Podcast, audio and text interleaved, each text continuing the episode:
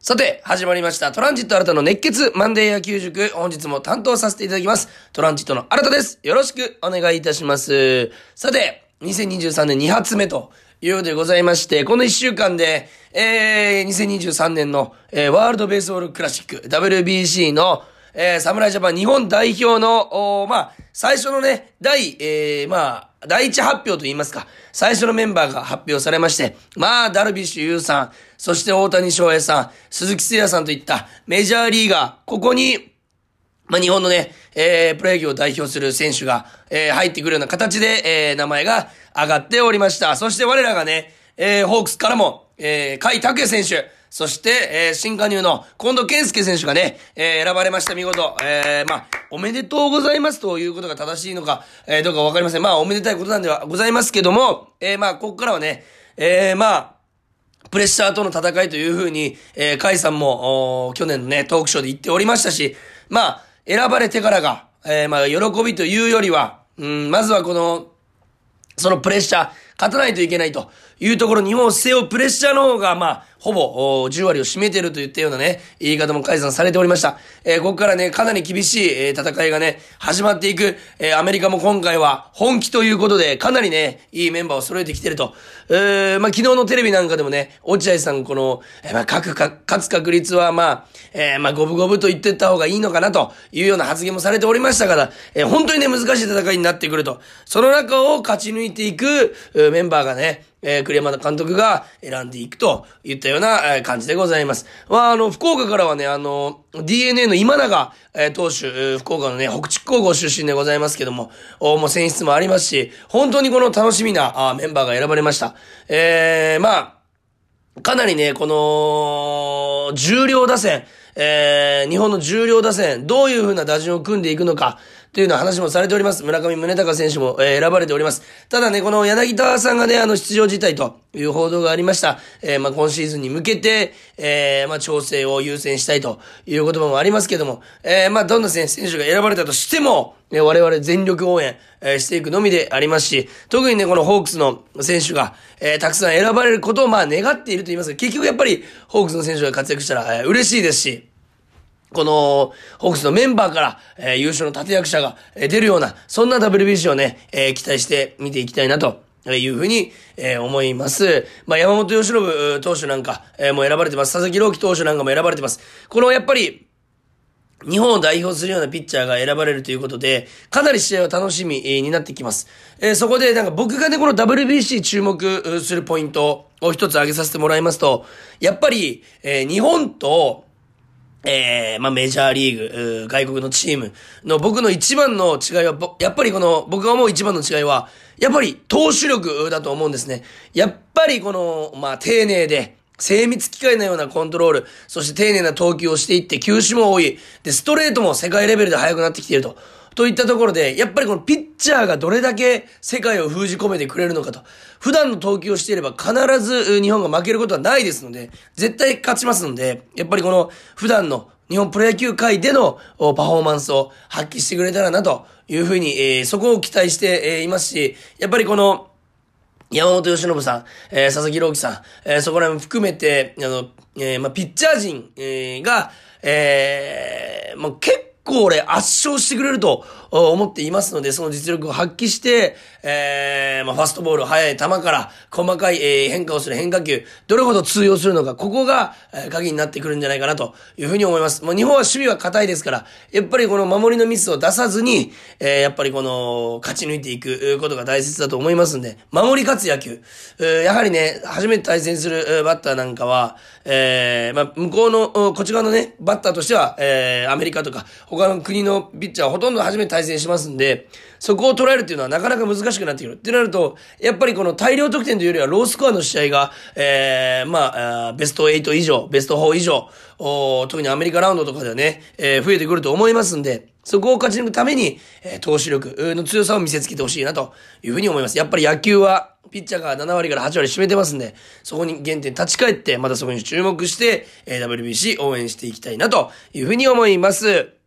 さあ、今日はですね、えー、まあ、今日はというか今日も、えー、一つのことにね、マニアックに注目して、えー、お話ししていきたいんですけども、今日もね、えー、メールいただいておりますんで、その方のメールを、に回答する形で、えー、進めていきたいなと、かなりね、えー、まあ、いいメールと言いますか、えー、いい着眼点、えー、でメールをいただきましたので、えー、それについて解説していきたいと思います。それでは、今日も、えー、始めていきましょう。プレイボールトランジット新たの熱血マンデー野球塾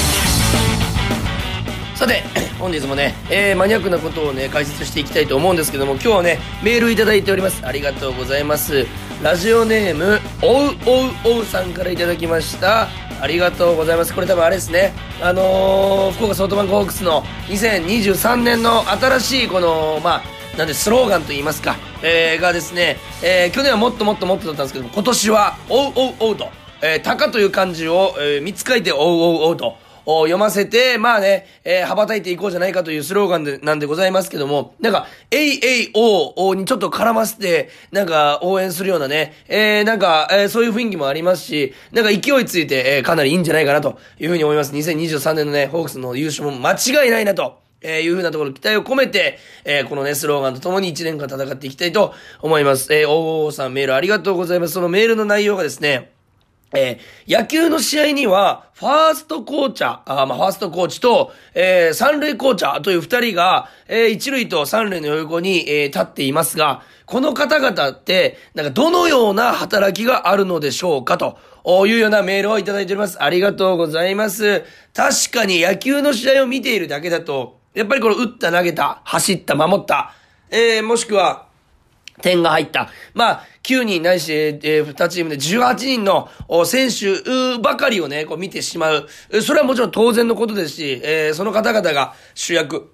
のプレイヤーでありますから、えー、それはね、あの、いいんですけども、えー、このね、ファーストコーチャー、サードコーチャーにはとてつもないぐらい、すごい役割があるんだよというのをね、今日はね、ちょっとね、教え、お教えできたらなというふうに思います。とても大切なね、役割を実はこの、えー、二人は担ってます。特に、三塁コーチャー、本当に、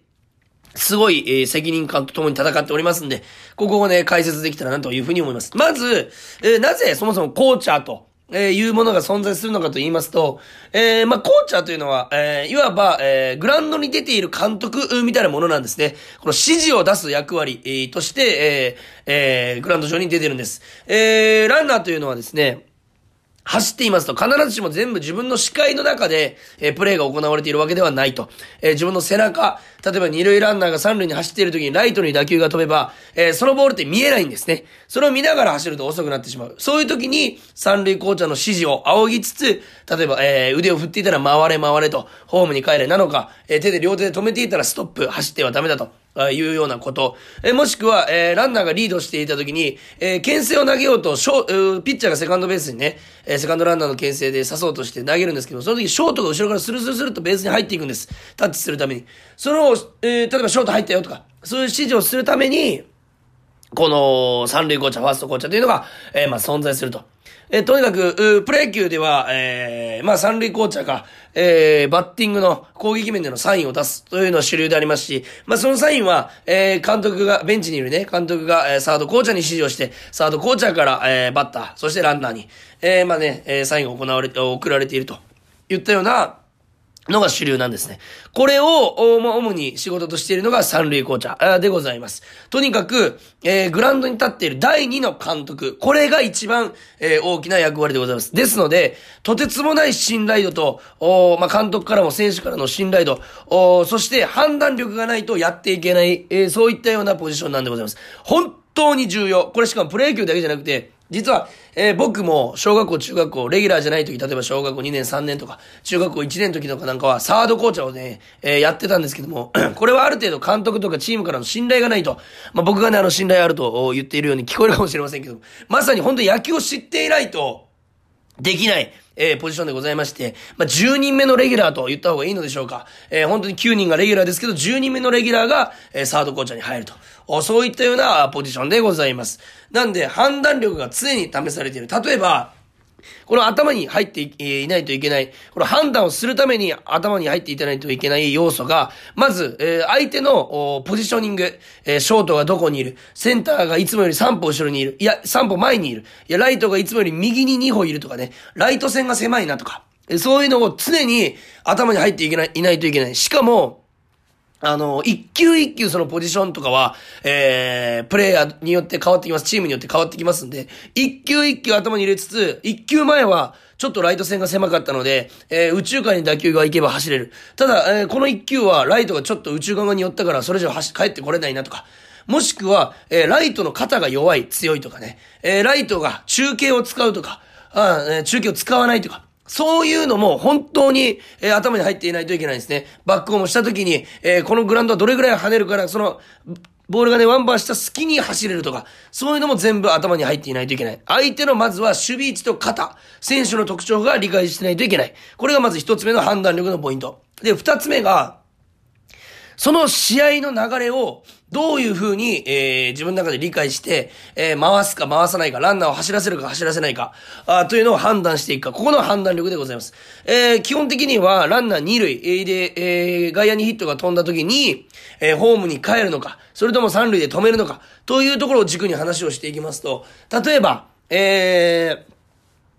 序盤、えー、序盤で点差がないとき、えー、無理に、えー、まあ、その、ランナーを返さなくても、次がいいバッター待ってるとか、そういう状況って走らなくてもいい。えー、もしくは、絶対に1点取りたい。もうこの1点、えー、ラストチャンスだと攻撃からすると、9回の表裏、もしくは8回の表裏、もうラストチャンス、なかなかチャンス作れない。絶対にこの1点も一か八か走らせるってなったら、えー、腕を回したりと、本当にこの試合の中で、えー、何点差なのか、アウトカウントはどうなのか、次のバッターが、うちの次のバッターがいいバッターなのか、あまり調子が良くないバッターなのか、えー、何イニング目なのか、えー、もしくはプロ野球で言うと、えー、何ゲーム差なのか、えー、こういったところを、常に頭に入れつつ、えー、判断を下さないといけないと。なんで、三塁コーチャーが思いっきり腕を回している時って、もう思い切った判断をしている時なんですね。本当に、行くという、決めた判断を、えー、何通り何万個のね、ポイント、条件の中から絞り出して、えー、回すと。決めてあそこの腕を振っていると。そう考えると、本当に膨大な、あもうほぼキャッチャーみたいなもんですね。例えば1球ごと、えー、前回も話しました配球をね、えー、変えていって、この球は何投げよう、次は何投げようっていうのをね、決めているキャッチャーと一緒のようで、本当に一球一球。例えばランナーの足が遅いとか、リードがちょっと半歩いつもより狭いなとか、ってなるとリードしろっていう指示をしたりとか、リードはそのままで、えー、まあ走らせるか走らせないかを考えたりとか、そういったようなのを、頭で、整理しつつ、常に何個も、条件を用意して、その条件に当てはまったところで、腕を回したり止めていったりしていくと。これが本当にあの、サードコーチャーの一番、まあ、難しいと言いますか、えー、重要なところであり、まあ、重要と言ったらちょっと簡単に聞こえてしまうんですけども、本当に判断力のいる第2の監督のポジションじゃないかなというふうに思います。えー、まあ、三塁、コーチをするためには、試合感と言いまして、本当にこの試合の動きと言いますか、流れ、リズムが今どっちに傾いているのか、どういう動きなのか、えー、テンポが速く進んでいるイニングだったら、えー、そんなに無理やり回さずに、このままチャンスで残して相手のパスボールとか、えー、エラーが出る可能性もあるとか、本当にそういうのを全て頭に入れつつ試合を読んでいかないといけない。もちろんこのサードコーチャーのストップって言った判断をかいくぐって、えー、ホームに帰っていくランナーもいるんです。それは自分の判断でいけると思って自分で責任を取るから。え、それは別に全然いいんですけども、基本的にはサードコーチャーの指示を、え、見るんですね、ランナーすべて。え、自分の、え、基本的に二塁から三塁回って帰るときって、すべて自分の背中の方で起こっているプレーなので、基本的に目で見えていない。冒頭でも話しましたけど、目に見えていないと。ってなると、やっぱり、えー、三塁コーチャーの指示を仰がないといけないと。おいうことになってくるということでございます。本当にこの一つの判断で、えー、勝った負けた、優勝した優勝しなかったというのが決まってくるぐらい、えー、重要なポジションでございますんで、実は、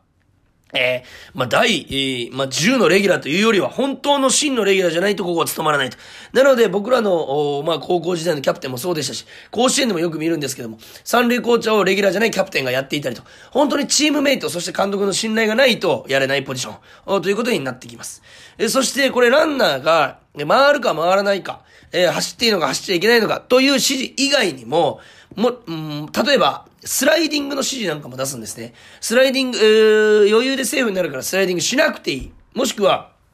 ギリギリだから、スライディングしろという時は、こう、両手をこの下に、上から下に振り下ろすことによって、滑ろ、滑ろというね、えー、いうようなジェスチャーがね、まあ、主流というか有名なんですけども、例えばそのジェスチャー一つにしても、ちょっと右側に滑らせるように、えー、左上から右下にね、手を振り下ろすと、ベースの、えー、まあ、ランナーからして左側に滑り込めという指示。もしくはその逆だったら、ベースの右側に滑り込め。えー、もしくは足で行け。えー、もしくは、えー、スライディングの種類もいくつかあるんですけど、フックスライディングで行けとか、ヘッドスライディングで行けとか、えー、そういうような指示も、本当に瞬時に判断して、紅茶が出していかないといけない。こういった難しさもあるので、三塁紅茶というのは常に、えー、試合を見つつ、えー、まあね、よくね、野球はこの生き物だと言われるんですけど、常に、えー、状況、展開、流れが変わっていく中で、えー、それを、まあ、先読みしつつ、冷静に今の状況を判断して、あ、あのー、まあ、えー、判断を下さないといけないと。そういったところが紅茶の難しいところじゃないかなというふうに思います。なので、ただ立っているだけではもちろんなく、本当に繊細な判断力と、おまあ、時には、凄まじい、すごい決断力が求められると。えー、そのサード紅茶のおかげで勝てた試合なんていくらでも僕もね、経験してきましたし、プロ野球でもいくらでもありました。なんで今回さないんだとかね、思うこともあるんですけども、えー、本当に可能性の話ですし、50%、50%だったら回す、回さないとかね。えー、この場面だったら、あ政府の確率が30%でも回すとかね。1%でも政府の確率があるんだったら回すと。そういったような状況もありますんで、常に、そういった選択肢を頭に入れつつ、紅茶を判断しているの、ああ、判断しているんだというのをね、分かって見てもらえたらまたね、一つ違った楽しみ方ができるんじゃないかなというふうに思います。本当にあの、コーチャーズボックス、いっぱい使って端から端まで腕を回しながら、もう腕が飛びそうなぐらいね、回しながら全身を使ってね、やってるコーチたち、えー、そして選手たちいっぱいいます。本当に試合に勝ちたい。え1点取りたいという気持ちが一番見えるのがサードコーチャーじゃないかなというふうに思いますんで、ぜひそのサードコーチャーのね、活躍なんかも目に、えー、していただいたり頭に入れていただくと、またね、あ、今日はコーチャーのおかげで勝ったんじゃないかな、えー、みたいなこの変わったね、変わったと言いますか、いつもと違うその試合のね、見方ができると思いますんで、ぜひ、そこも2023年シーズン、まあ WBC も含めて楽しみに見ていただけたらなというふうに思います。ここの判断がすごい人がチームを勝利に導くと。おいったことでございます。僕も何回も紅茶の指示に助けられたこともありますし、僕のサード紅茶としての指示でチームを救ったこともあります。よう回したなとかね、ランナーを。よういけたな、あれ、回せたなって言うんですけど、やっぱり自信持って回さないと選手にもね、ランナーにも伝わっちゃいますんで、そこは自信を持って回しておりましたけども、えー、まあ、えー、そういったところのね、動きも見つつ野球を楽しんでもらえたらなというふうに思います。ラジオネーム、おうおうおうさん、えー、今日もメールありがとうございました。えー、これからもですね、皆さんのメール、えー、たくさんお待ちしております。質問、疑問、えー、何でも構いません。えー、感想でも構いませんし、今日みたいに、えー、なんでサードコーチャーって必要なんですかとか、そういうことでも構いません。本当に根本的なことでも構いませんので、皆さんからのメール、たくさんお待ちしております。メールアドレスはすべて小文字で、kor.rkbr.jp、kor.rkbr.jp までお寄せください。マンデー野球塾が2023年もっともっと盛り上がっていきますように、えー、皆さんご協力、そして、えー、まあ、聞いていただけるのがね、一番の協力でございますから、皆さんぜひこれからもマンデー野球塾よろしくお願いいたします。僕も三塁紅茶のようなね、この判断力と決断力、男気を見せつつ、今年も一年頑張っていきたいなというふうに思います。それでは今日も聞いていただきありがとうございました。ゲームセット